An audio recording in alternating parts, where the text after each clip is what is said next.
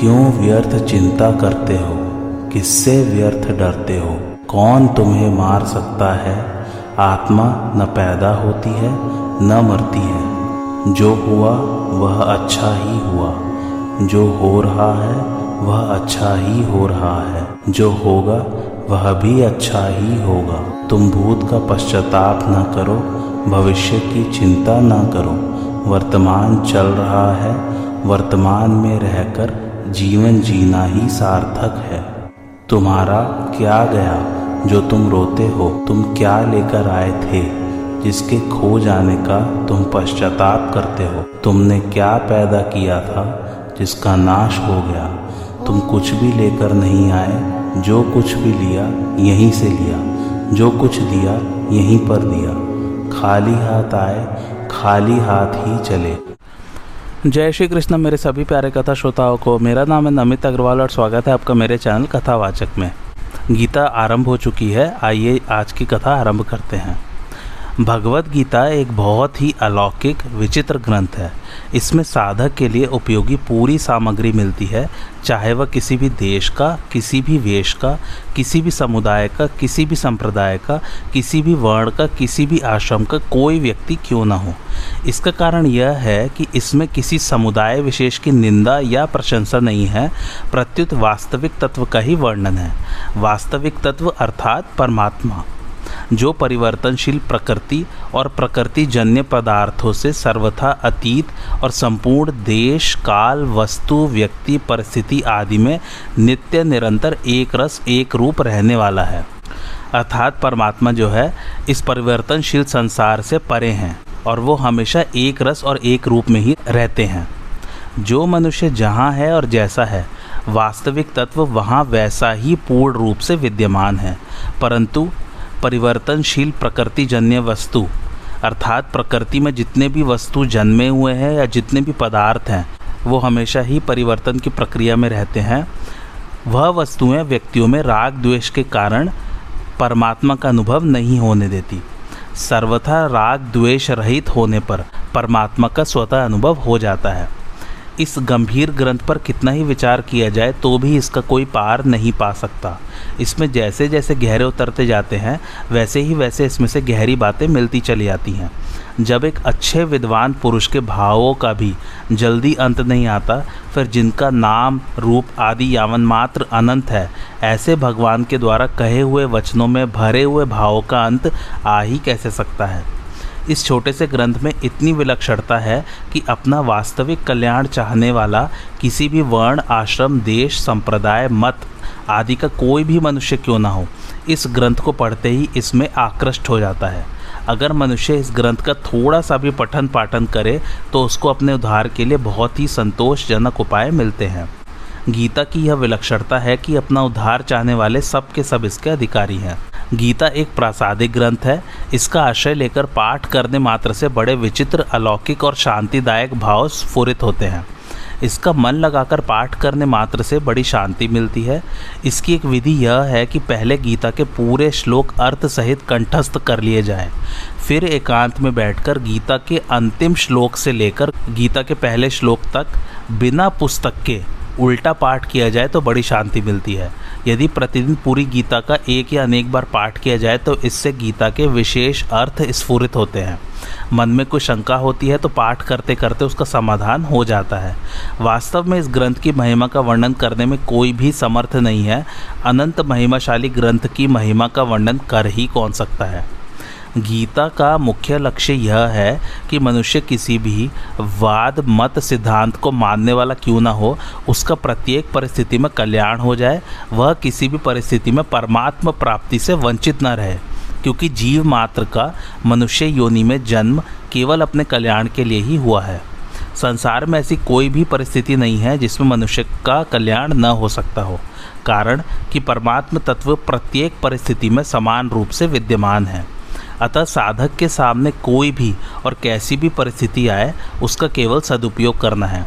सदुपयोग करने का अर्थ क्या है यहाँ पर? दुखदायी परिस्थिति आने पर सुख की इच्छा का त्याग करना और सुखदायी परिस्थिति आने पर सुख भोग का, तथा वह बनी रहे, ऐसी इच्छा का त्याग करना और उसको दूसरों की सेवा में लगाना। इस प्रकार सदुपयोग करने से मनुष्य दुखदाई और सुखदाई दोनों परिस्थितियों से ऊँचा उठ जाता है, अर्थात उसका कल्याण हो जाता है। जब सृष्टि की रचना नहीं हुई थी, उससे पहले परमात्मा में एक भाव आया कि मैं एक ही, अनेक रूपों में हो जाऊँ। इस संकल्प से एक ही परमात्मा प्रेम वृद्धि की लीला के लिए, प्रेम का आदान प्रदान करने के लिए स्वयं ही श्री कृष्ण और श्री राधा जी इन दो रूपों में प्रकट हो गए उन दोनों ने परस्पर लीला करने के लिए एक खेल रचा उस खेल के लिए प्रभु के संकल्प से अनंत जीवों की, जो कि अनादिकाल से थे, और खेल के पदार्थों, अर्थात शरीर आदि की सृष्टि हुई। खेल तभी होता है जब दोनों तरफ़ के खिलाड़ी स्वतंत्र हो। इसीलिए भगवान ने जीवों को स्वतंत्रता प्रदान की। उस खेल में श्री राधा जी का तो केवल भगवान की तरफ़ ही आकर्षण रहा। खेल में उनसे भूल नहीं हुई। अतः श्री राधा जी और भगवान में प्रेम वृद्धि की लीला हुई।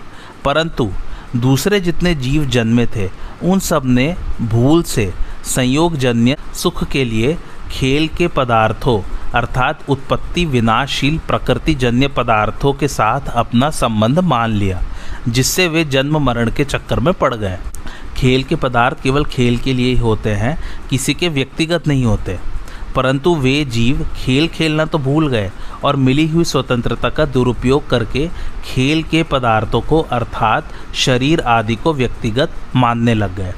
इसलिए वे उन पदार्थों में फंस गए और भगवान से सर्वथा विमुख हो गए।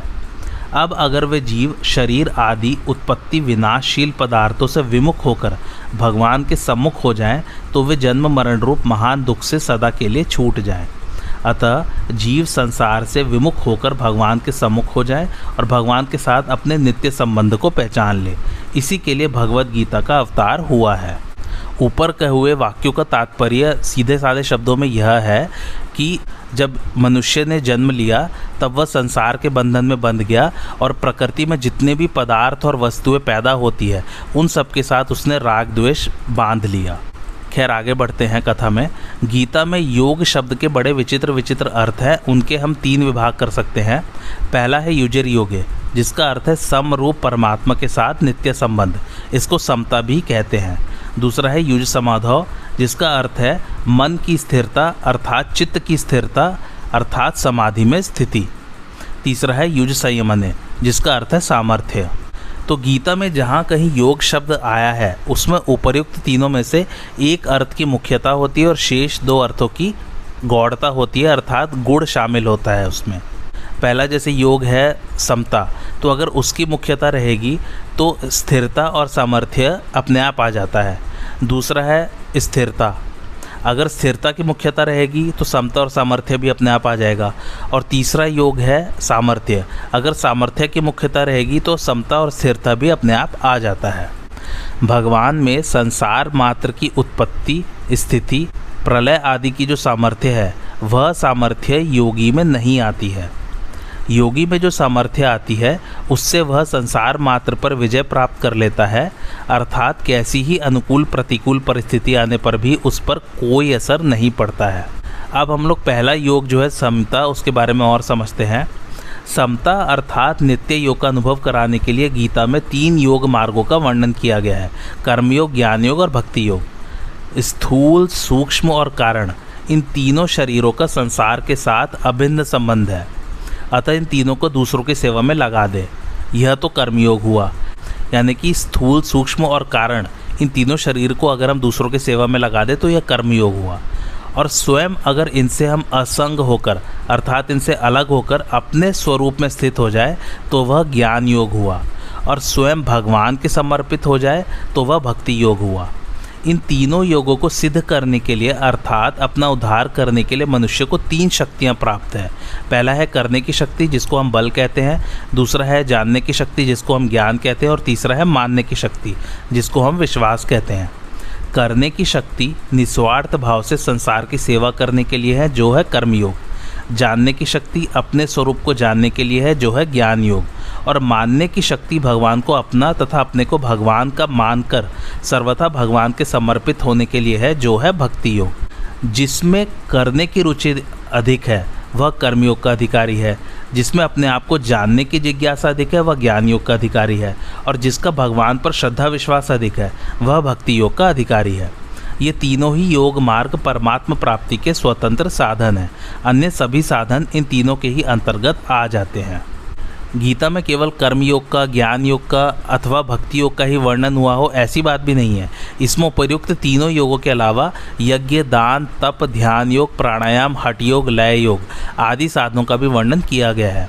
इसका खास कारण यही है कि गीता में अर्जुन के प्रश्न युद्ध के विषय में नहीं है, प्रत्युत कल्याण के विषय में है। और भगवान के द्वारा गीता कहने का उद्देश्य भी युद्ध कराने का बिल्कुल नहीं है। अर्जुन अपना निश्चित कल्याण चाहते थे।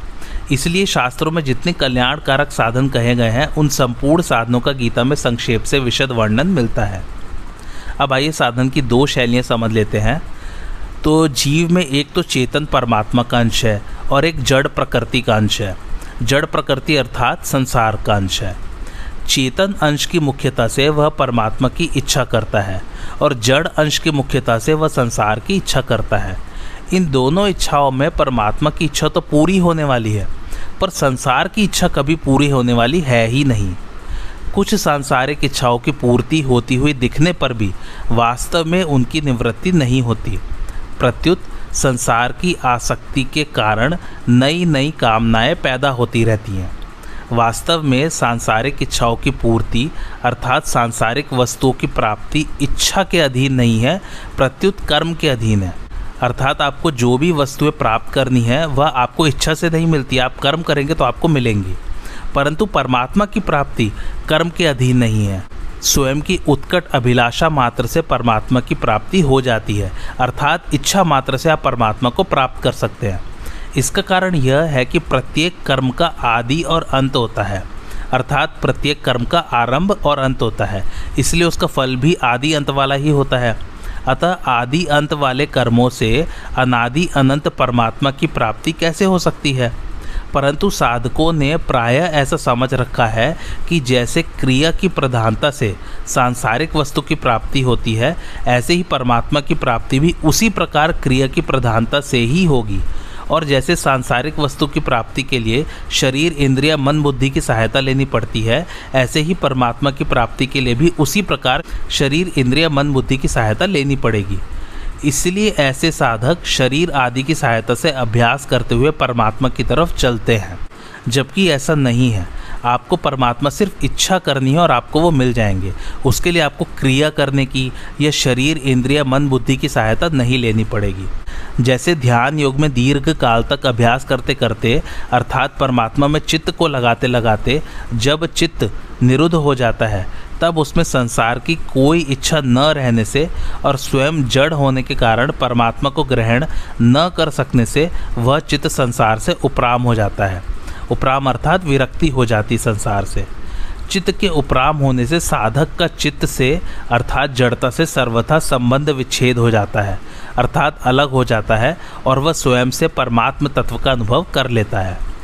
परंतु जो साधक आरंभ से ही परमात्मा के साथ अपना स्वतः सिद्ध नित्य संबंध मानकर और जड़ता से अपना किंचित मात्र भी संबंध न मानकर साधन करता है, उसको बहुत जल्दी और सुगमता पूर्वक परमात्म तत्व का अनुभव हो जाता है। इसको और अच्छे से समझते हैं हम लोग। परमात्म तत्व की प्राप्ति चाहने वाले साधकों के लिए साधन की दो शैलियाँ हैं। जिस शैली में अंतकरण की प्रधानता रहती है, अर्थात जिसमें साधक जड़ता की सहायता लेकर साधन करता है, उसको करण सापेक्ष शैली नाम से जाना जाता है। और जिस शैली में स्वयं की प्रधानता रहती है, अर्थात जिसमें साधक आरंभ से ही जड़ता की सहायता न लेकर स्वयं से साधन करता है, उसको करण निरपेक्ष शैली नाम से कह सकते हैं। यद्यपि इन दोनों ही साधन शैलियों से परमात्म तत्व की प्राप्ति करण निरपेक्षता से, अर्थात स्वयं से ही होती है। यानी कि संसार से सर्वथा संबंध विच्छेद होने पर ही होती है। करण सापेक्ष शैली से चलने पर उसकी प्राप्ति देरी से होती है और करण निरपेक्ष शैली से चलने पर परमात्मा की प्राप्ति शीघ्रता से होती है। तो इस चीज़ को ध्यान से समझिए। दरअसल करण सापेक्ष शैली में ये कहा गया है कि आप शरीर, इंद्रिया, मन, बुद्धि की सहायता से आप परमात्मा को पाना चाहते हैं। जबकि करण निरपेक्ष शैली में आप शुरू से ही उनसे जुड़े होते हैं, उसमें आपको कुछ भी करने की ज़रूरत नहीं होती है। इन दोनों शैलियों में चार मुख्य भेद है, आइए उसके बारे में जानते हैं। करण सापेक्ष शैली में शरीर, इंद्रिया, मन, बुद्धि का आश्रय लेना पड़ता है, पर करण निरपेक्ष शैली में जड़ता का आश्रय नहीं लेना पड़ता। प्रत्युत जड़ता से माने हुए संबंध का विच्छेद करना पड़ता है। दूसरा भेद यह है कि करण सापेक्ष शैली में एक नई अवस्था का निर्माण होता है, पर करण निरपेक्ष शैली में अवस्थाओं से संबंध विच्छेद होकर अवस्थातीत तत्व का अनुभव होता है। संबंध विच्छेद का अर्थ यहाँ पर अलग होना है। करण सापेक्ष शैली में सिद्धियों की प्राप्ति होती है पर करण निरपेक्ष शैली में प्राकृतिक शक्तियों से संबंध विच्छेद होकर सीधे परमात्म तत्व का अनुभव होता है। इसको थोड़ा सा और समझिए। करण सापेक्ष शैली से जिन सिद्धियों की प्राप्ति होती है, वे दरअसल परमात्म तत्व की प्राप्ति में विघ्न है। अर्थात वे सिद्धियाँ समाधि की सिद्धि में विघ्न है। इसको और अच्छे से समझे तो लोकपाल देवताओं के द्वारा अपने लोगों के भोगों का लालच देकर, बुलाने पर, न तो उन भोगों में राग करना चाहिए और न अभिमान करना चाहिए, क्योंकि ऐसा करने से पुनः पतन होने की संभावना होती है।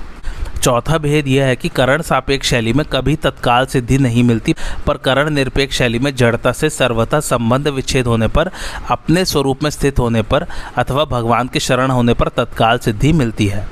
परमात्मा में मन लग गया, तब तो ठीक है। पर मन नहीं लगा तो कुछ नहीं हुआ। यह तो करण सापेक्ष शैली है। परमात्मा में मन लगे या ना लगे, कोई बात नहीं। पर स्वयं परमात्मा में लग जाए, यह करण निरपेक्ष शैली है। तात्पर्य यह है कि करण सापेक्ष शैली में परमात्मा के साथ मन बुद्धि का संबंध है और करण निरपेक्ष शैली में मन बुद्धि से संबंध विच्छेद पूर्वक परमात्मा के साथ स्वयं का संबंध है। इसलिए करण सापेक्ष शैली में अभ्यास के द्वारा क्रम से सिद्धि होती है, पर करण निरपेक्ष शैली में अभ्यास की आवश्यकता ही नहीं है। कारण कि स्वयं का परमात्मा के साथ नित्य संबंध है। अतः भगवान से संबंध मानने अथवा जानने में अभ्यास की आवश्यकता नहीं है। जैसे विवाह होने पर स्त्री पुरुष को अपना पति मान लेती है तो ऐसा मानने के लिए उसको कोई अभ्यास नहीं करना पड़ता। इसी तरह किसी के बताने पर, यह गंगा जी है, ऐसा जानने के लिए भी कोई अभ्यास नहीं करना पड़ता। वास्तव में परमात्मा को मानने अथवा जानने के विषय में संसार का कोई भी दृष्टांत पूरा नहीं घटता। कारण कि संसार को मानने अथवा जानने में तो मन बुद्धि साथ में रहते हैं, पर परमात्मा को मानने अथवा जानने में मन बुद्धि साथ में नहीं रहते। अर्थात परमात्मा का अनुभव स्वयं से होता है, मन बुद्धि से नहीं। दूसरी बात, संसार को मानने अथवा जानने का तो आरंभ और अंत होता है, पर परमात्मा को मानने अथवा जानने का आरंभ और अंत नहीं होता। कारण कि वास्तव में संसार के साथ हमारा स्वयं का संबंध है ही नहीं, जबकि परमात्मा के साथ हमारा संबंध सदा से ही है और सदा ही रहेगा।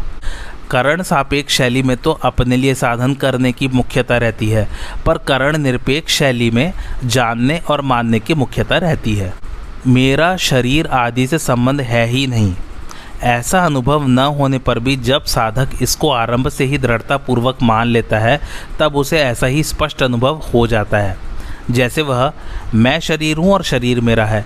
इस प्रकार गलत मान्यता करके बंधा था। ऐसे ही, मैं शरीर नहीं हूँ और शरीर मेरा नहीं है। इस प्रकार सही मान्यता करके मुक्त हो जाता है। क्योंकि मानी हुई बात न मानने से मिट जाती है, यह सिद्धांत है। इसी बात को भगवान ने गीता में कहा है कि अज्ञानी मनुष्य शरीर से संबंध जोड़कर उससे होने वाली क्रियाओं का कर्ता अपने को मान लेता है, अर्थात उसमें अहंकार आ जाता है। परंतु ज्ञानी मनुष्य उन क्रियाओं का कर्ता अपने को नहीं मानता। तात्पर्य यह हुआ कि अवास्तविक मान्यता को मिटाने के लिए वास्तविक मान्यता करनी ज़रूरी है। मैं हिंदू हूँ, मैं ब्राह्मण हूँ, मैं साधु हूँ। आदि मान्यताएँ इतनी दृढ़ होती है कि जब तक इन मान्यताओं को स्वयं नहीं छोड़ता, तब तक इनको कोई दूसरा नहीं छोड़ा सकता। ऐसे ही मैं शरीर हूँ, मैं करता हूँ, आदि मान्यताएँ भी इतनी दृढ़ हो जाती है कि उनको छोड़ना साधक को कठिन मालूम देता है। परंतु ये लौकिक मान्यताएँ अवास्तविक, असत्य होने के कारण सदा रहने वाली नहीं है, प्रत्युत मिटने वाली हैं। इसके विपरीत मैं शरीर नहीं हूँ, मैं भगवान का हूँ, आदि मान्यताएँ वास्तविक सत्य होने के कारण कभी मिटती ही नहीं। इसलिए वास्तविक मान्यता दृढ़ होने पर मान्यता रूप से नहीं रहती, प्रत्युत बोध में परिणत हो जाती है। यद्यपि गीता में करण सापेक्ष शैली का भी वर्णन किया गया है, परंतु मुख्य रूप से करण निरपेक्ष शैली का ही वर्णन हुआ है। इसका कारण यह है कि भगवान साधकों को शीघ्रता से और सुगमता पूर्वक अपनी प्राप्ति कराना चाहते हैं। दूसरी बात, अर्जुन ने युद्ध की परिस्थिति प्राप्त होने के समय अपने कल्याण का उपाय पूछा है। अतः उनके कल्याण के लिए करण निरपेक्ष शैली ही काम में आ सकती है, क्योंकि करण निरपेक्ष शैली में मनुष्य प्रत्येक परिस्थिति में और संपूर्ण शास्त्र वेद कर्म करते हुए भी अपना कल्याण कर सकता है। इसी शैली के अनुसार अभ्यास के बिना अर्जुन का मोह नाश हुआ और उनको स्मृति की प्राप्ति हुई। साधन की करण निरपेक्ष शैली सबके लिए समान रूप से उपयोगी है, क्योंकि इसमें किसी विशेष योग्यता, परिस्थिति आदि की आवश्यकता नहीं है।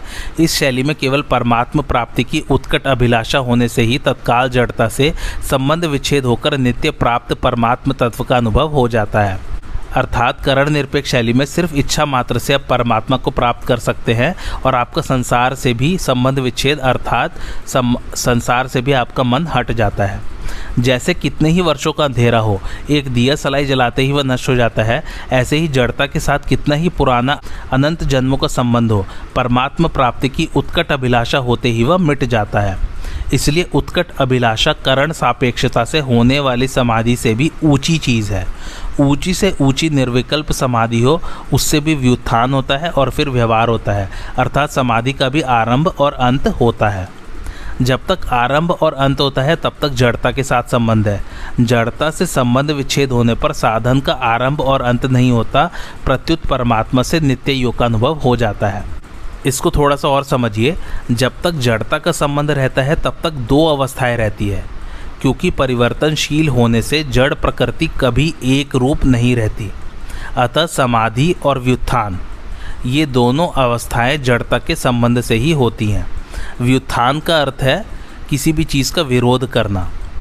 जड़ता से संबंध विच्छेद होने पर सहजावस्था होती है, जिसे संतों ने सहज समाधि कहा है। अर्थात सहज अवस्था होती है। इससे फिर कभी व्युत्थान नहीं होता। वास्तव में देखा जाए तो परमात्मा से वियोग कभी हुआ ही नहीं। होना संभव ही नहीं है। केवल संसार से माने हुए संयोग के कारण परमात्मा से वियोग प्रतीत हो रहा है। संसार से माने हुए संयोग का त्याग करते ही परमात्म तत्व के अभिलाषी मनुष्य को तत्काल नित्य योग का अनुभव हो जाता है और उसमें स्थायी स्थिति हो जाती है। अंतकरण को शुद्ध करने की आवश्यकता भी करण सापेक्ष शैली में ही है, करण निरपेक्ष शैली में नहीं। जैसे कलम बढ़िया होने से लिखाई तो बढ़िया हो सकती है, पर लेखक बढ़िया नहीं होता। ऐसे ही अंतकरण शुद्ध होने से क्रियाएँ तो शुद्ध हो सकती है, पर कर्ता शुद्ध नहीं हो जाता। कर्ता शुद्ध होता है अंतकरण से संबंध विच्छेद होने से, क्योंकि अंतकरण से अपना संबंध मानना ही मूल अशुद्धि है। नित्य प्राप्त परमात्म तत्व के साथ जीव का नित्य योग स्वतः सिद्ध है, अतः उसकी प्राप्ति में करण की अपेक्षा नहीं है।